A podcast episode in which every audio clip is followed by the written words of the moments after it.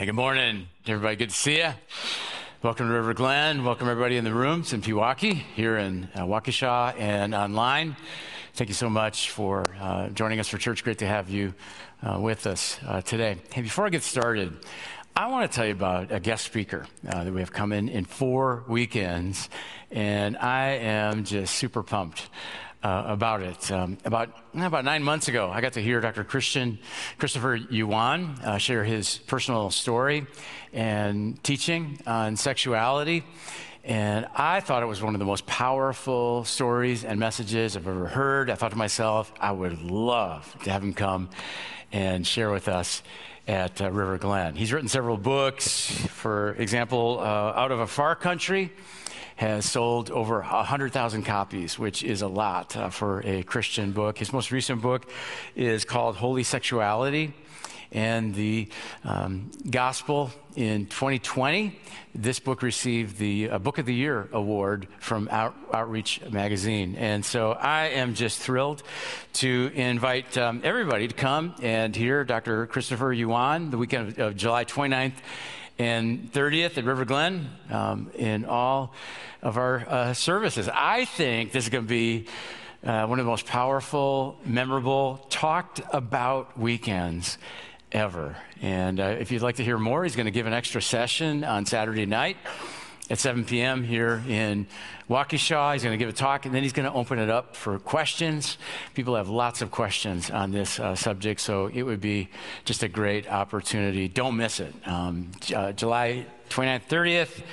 Uh, at, uh, at, at, both uh, campuses, and it would be a great weekend uh, to bring, to invite a friend uh, to come um, with you. Last weekend, began a new series called Upstream, and it's a series based on a section of scripture in the New Testament called the uh, Sermon on the Mount. Jesus stood on a hillside overlooking the Sea of Galilee and he gave this, this powerful sermon. We're focusing and unpacking the first eight statements that Jesus made. They're oftentimes called the Beatitudes. And uh, you're going to see the Beatitudes, they're not really uh, commands, although Jesus gave commands on many of these subjects in other uh, teachings. They're really more uh, invitations, gentle invitations to a better, fuller, happier life. Each Beatitude has three parts, they all start with the same word the word blessed.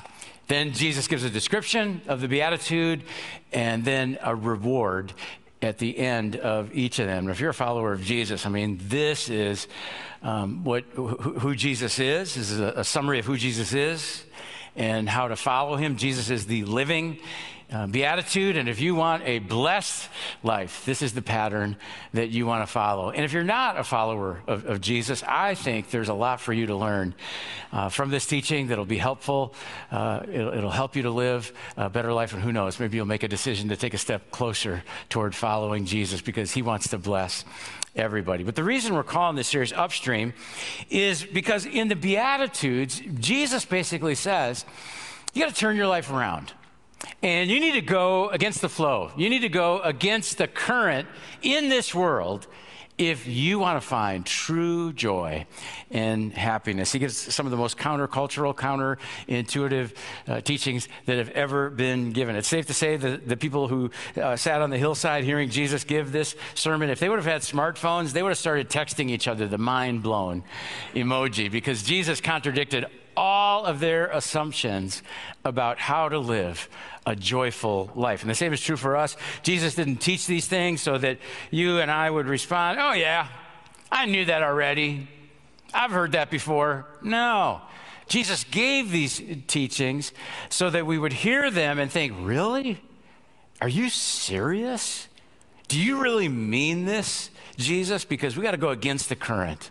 We've got to go upstream in this world to have real happiness and uh, joy. I do want to give some credit to the uh, to an author and pastor by the name of Daniel uh, Fusco. He wrote a book called Crazy Happy on the uh, Beatitudes. I found it helpful, and and some of the ideas I'm going to share uh, with you today. Actually, uh, I found them in uh, Daniel's uh, book, and so I want to give him credit for that. And if you'd like to go further on this subject, I would recommend his book. And, and, by the way, check out the hair on Daniel. I mean, I wish I had hair like that. those are some of the best dreadlocks in all of Christendom Yeah, right, right there. But wouldn't you agree? I mean, everybody wants to be happy, right? Everybody wants more happiness. That's why at McDonald's, you know, they don't sell sad meals, right? I mean, can you imagine walking in there and at McDonald's and saying, Yeah, I'd like a sad meal, you know, a little burger, a little bunch of fries, and a box of tissues? No, no. Everybody wants a happy meal.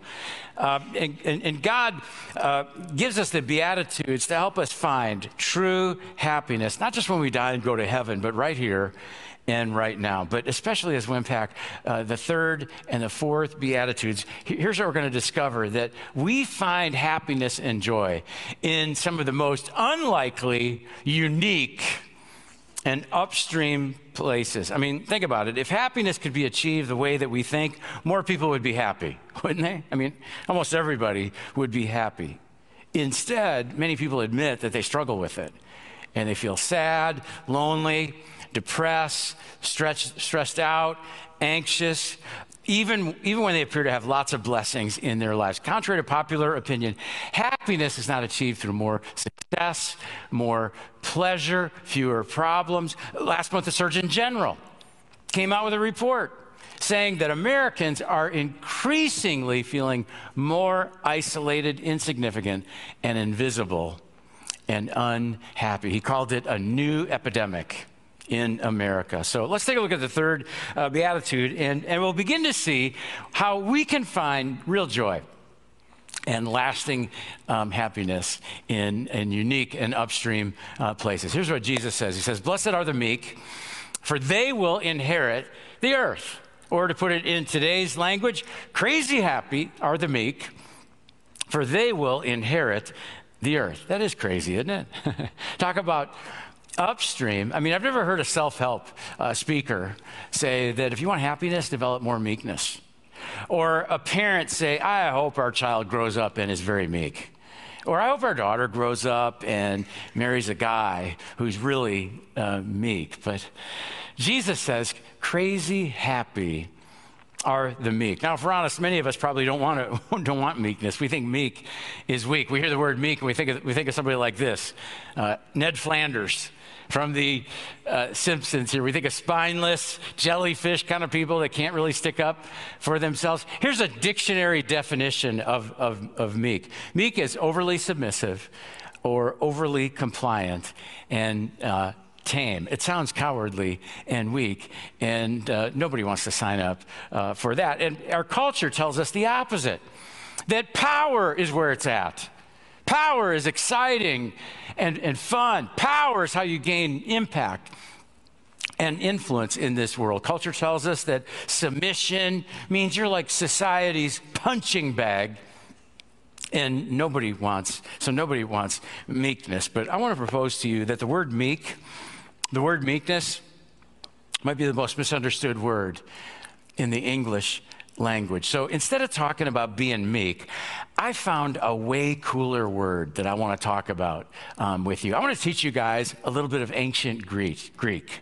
Anybody want to learn a little bit of Greek? A little Greek lesson? One, one, one, one per two. All right. two of us. Awesome. Well, here it is right here. Here's a Greek word, and it's pronounced praus. Praus. So there you go. You learned some Greek. Why don't you go ahead and say that out loud with me on the count of three? Ready? One, two, three. Praus. Yeah, very good. Now, in the ancient world, they would use this word praus to describe the selection and training of war horses. Yeah, they'd go out and they'd find wild uh, horses and they'd put them through a really intense training process, not a day or two or a week or two, but like several months. And then they would sort out the horses at the end of the training, depending on how well uh, they, they did with it. Some of them, some of the horses didn't do very well. They just let them go. Some would become farm animals, farm workers. Some they would use in transportation, kind of like Uber in the uh, ancient world to move goods and people around. And then a small fraction of the horses would become candidates to become war uh, horses. But they had to go through another phase of training and conditioning so that the horses would learn how to react to even the slightest touch of the uh, rider. These trained horses would stand tall in the face of cannon fire and arrows flying around. These trained horses would race into, race into, in, into battle and then stop on a dime.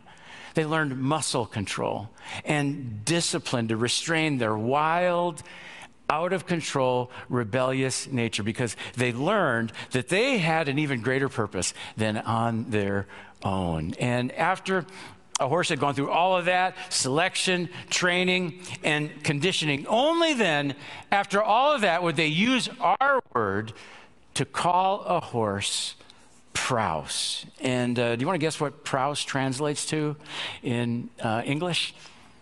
Meek. Meek. That's the word Jesus used in this beatitude. And, and you can probably see how we get this wrong because you, you look it up in the dictionary and it tells us that meek is weak. But that's not what those people heard on the hillside that day when they listened to Jesus. They heard something totally different. Here's what they heard Meek is strength under control. Meek is somebody who's strong but has enough discipline to hold themselves back. Meek is power under control. And then there's another aspect of meekness that also doesn't translate very well into, into English. And, and this is the concept of gentleness. Not, not only outward gentleness, like, you know, pet the, pet the kitten, baby kitten gently uh, so you don't hurt it.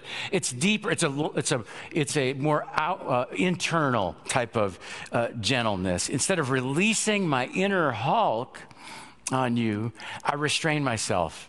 I hold myself back for the benefit of another person. It's this internal gentleness. I love to watch uh, sports on, on TV, but I'm not very meek when I watch sports, especially Green Bay Packer football games. I'll get upset, I'll get mad, I'll yell at the TV when I disagree with a call that the official uh, made. Sometimes I'll get up and walk out of the uh, room. I need to learn uh, meekness, uh, especially when I watch sports on TV, which makes this next example especially meaningful to me. I want to show you a picture here of a college, famous college basketball coach. Anybody recognize, anybody know who, who that is?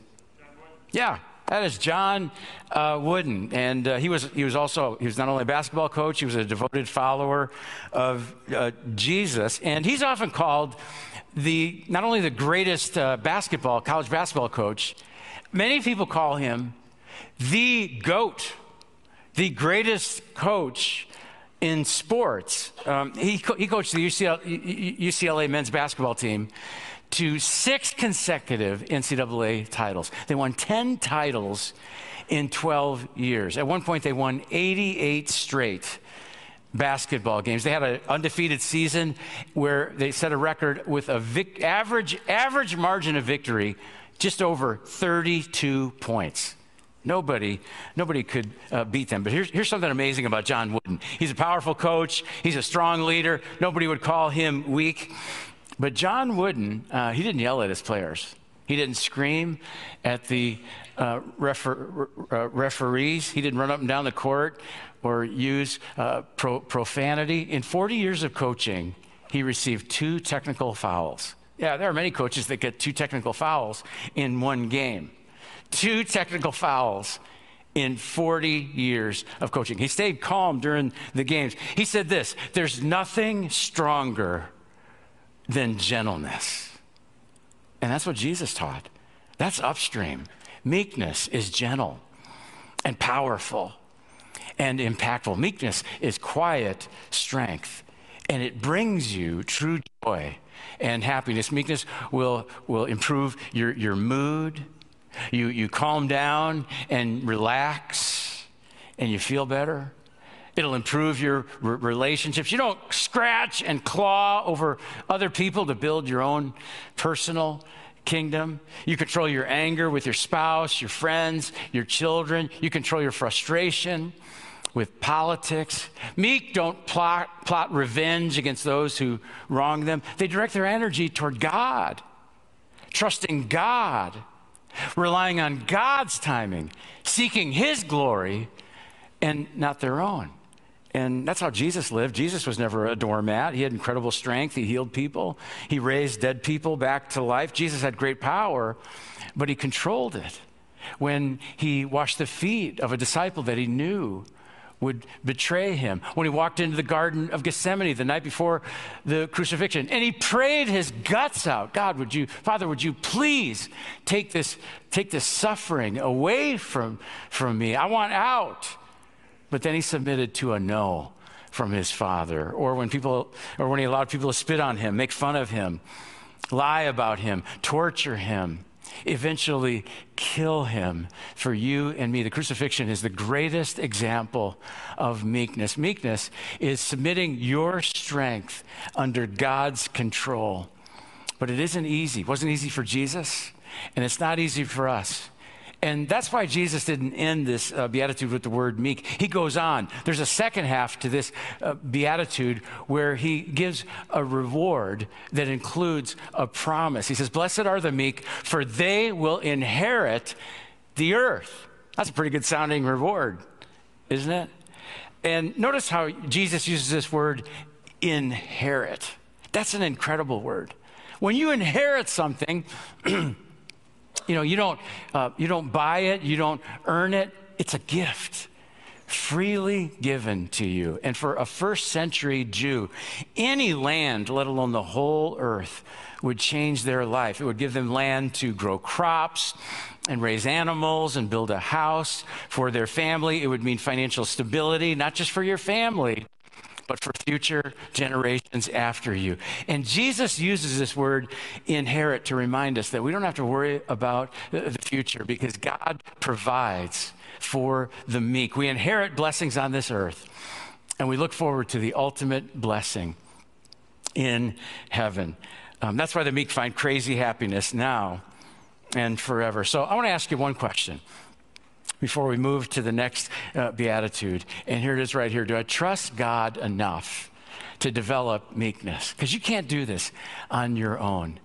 Um, you've got to you've got to trust that God is who He says He is, and that He will keep His promises. Your ability to develop meekness is directly proportional to, to, to your trust in God, to your reliance on God's strength to transform your life. Here's a second unlikely, uh, unique, upstream uh, place where we find true joy and happiness. In the fourth beatitude, Jesus says, Blessed are those who hunger and thirst for righteousness, for they will be filled. Or to put it in today's language, crazy happy are those who hunger and thirst for righteousness, for they will be filled. You know, I would guess that uh, uh, many of you that have attended uh, River Glen for any length of time, there's probably been a time where you've gone out to eat after church service. You go out to a restaurant, right? You ever had this happen where you get in the car and you turn to the person that you're with and you ask them, What are you hungry for?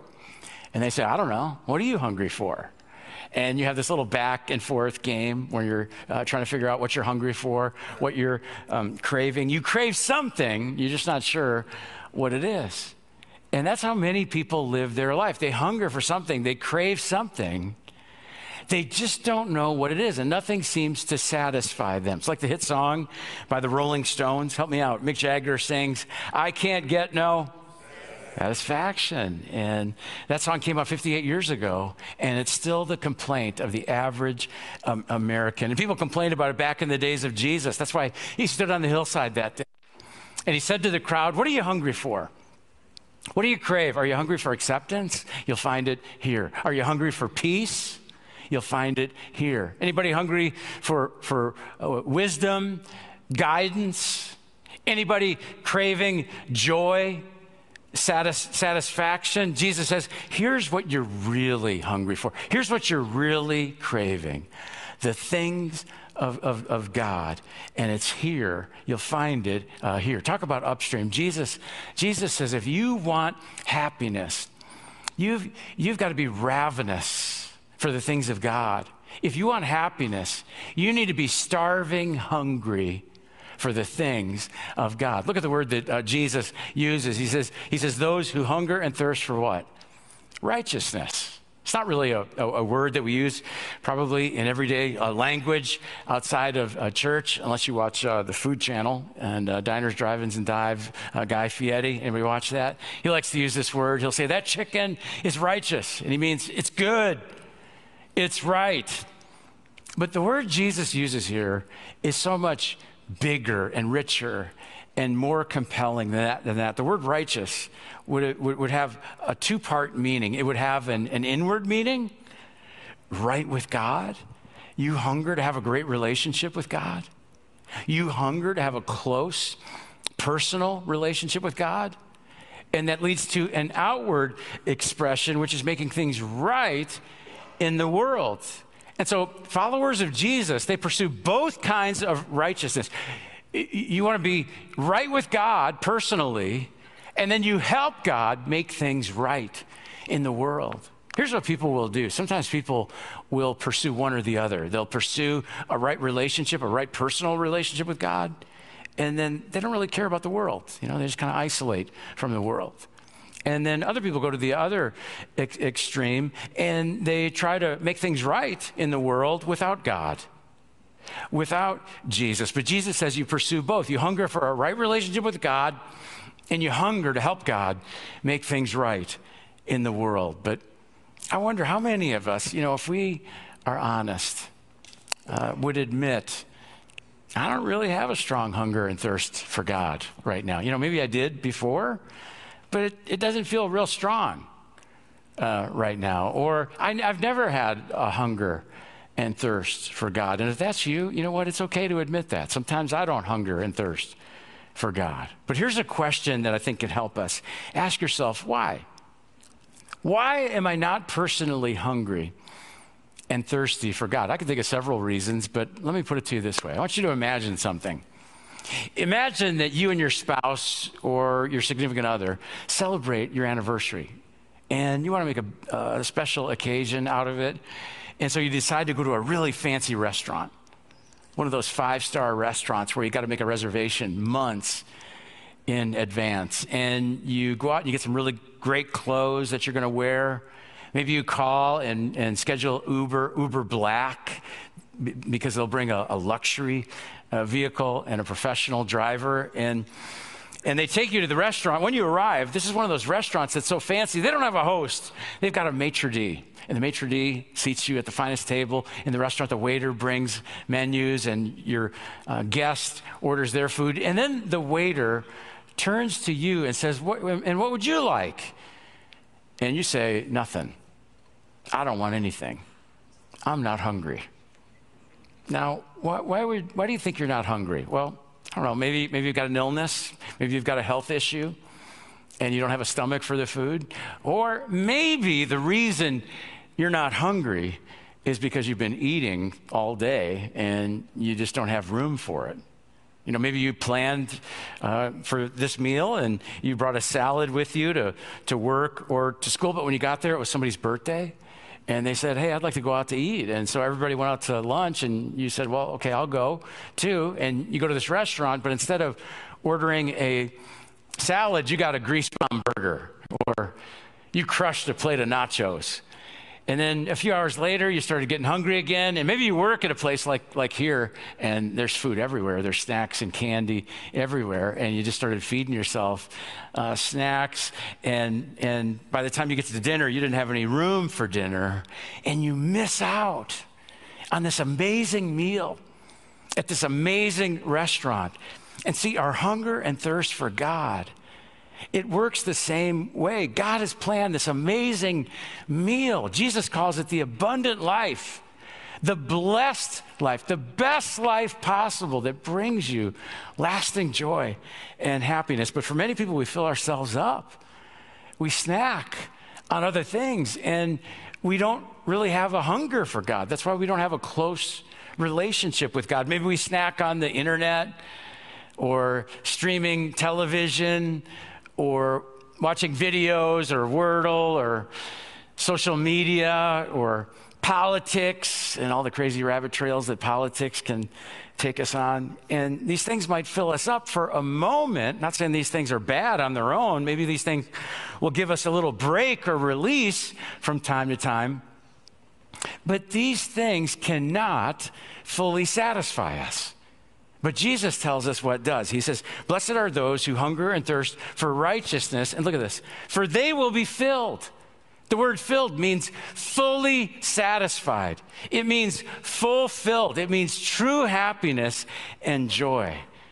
And so, what do you hunger and thirst for in your life right now? Do, do you hunger and thirst for being right with God? Do you hunger and thirst for helping God make things right in, in the world?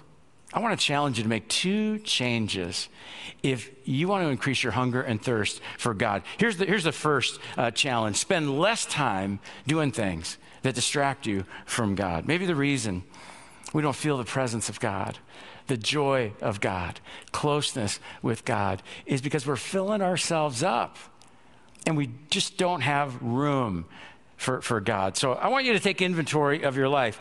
Are, are, are you spending so much time um, watching videos on the internet, streaming TV that you don't have time for prayer? Are you spending so much time watching CNN, watching Fox News, that you don't have time for reading and reflecting on, on Scripture? I want you to find things in your life that you could spend less time doing and do them less so that you've got more time, more room for God. And then here's the second challenge spend more time doing things that bring you closer to God because our spiritual habits, our spiritual practices make a big difference in our life. I heard somebody say it this way the things we do do something to, to us. When you practice a spiritual habit, it makes your spirit a little bit stronger. It makes your, your heart, your heart gets a little more filled a little more satisfied? Are, are you spending time in prayer? Are you spending time reading and reflecting on Scripture? Here's a tool that maybe would help you out. You can take out your smartphone and download the YouVersion app and choose River Glen as your church which will give you access to a Bible reading plan that we put there for you. And if you need some help figuring that out, just stop at the Next Steps Hub in the lobby after the service. The, the current Bible reading plan focuses on the Beatitudes. What a great time for us to read and reflect on the uh, Beatitudes. Or how about attending a group this summer? We've got sermon based groups that are open and meeting this summer, Wednesdays at 6 p.m. here at Waukesha, Thursdays at 6 p.m.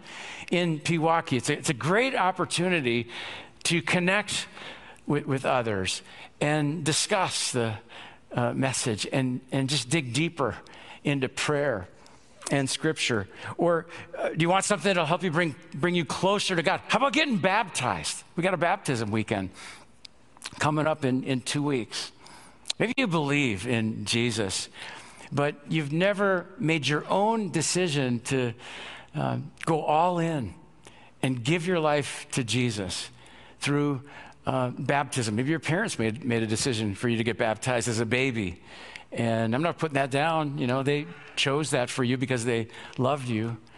But every example in Scripture of somebody getting baptized made their own choice. Why not make your, your, your own choice to declare your faith and your hunger and your thirst for God? And I know it takes courage to you know, get baptized, I know it's an upstream decision, but I also know that it will bring you incredible joy and delight and um, happiness. And Jesus says, I want you to express your faith in baptism. He actually commands uh, his followers to take this uh, step. So we're doing baptisms at, at uh, both campuses in two weeks as part of the Baptism Bash weekend, July 15th and 16th. And we would love to include you. You can, you can sign up right now. You can, you can sign up at the Next Steps Hub in the lobby. Something I love about baptisms people clap and cheer, and it'll be a great encouragement in your life. Everybody's in, invited uh, to join us uh, that weekend. And Jesus also tells us to express our faith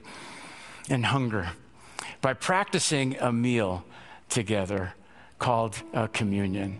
Um, our communion is open to everyone who follows uh, Jesus. The bread represents uh, Christ's body, the juice symbolizes Christ's blood, and Think about it. Communion expresses meekness and our hunger and our thirst for, for, for God, for being right with God and helping God make things right in the world. Uh, I'm going to say a prayer, and then our band is going to actually, they're going to present a song it's a beautiful song that puts the Beatitudes to, to music. And uh, during that song, if you need, feel free to get up and, and, and pick up the communion items. They're on the, on the tables in the back of the room. And when you're ready during this song, you can go ahead and eat and drink. Let me pray for us. Father, I thank you for the work that you're, that you're doing in our hearts and, and uh, in our lives as we study and learn the words of, of Jesus and the Beatitudes about uh, living an upstream kind of life.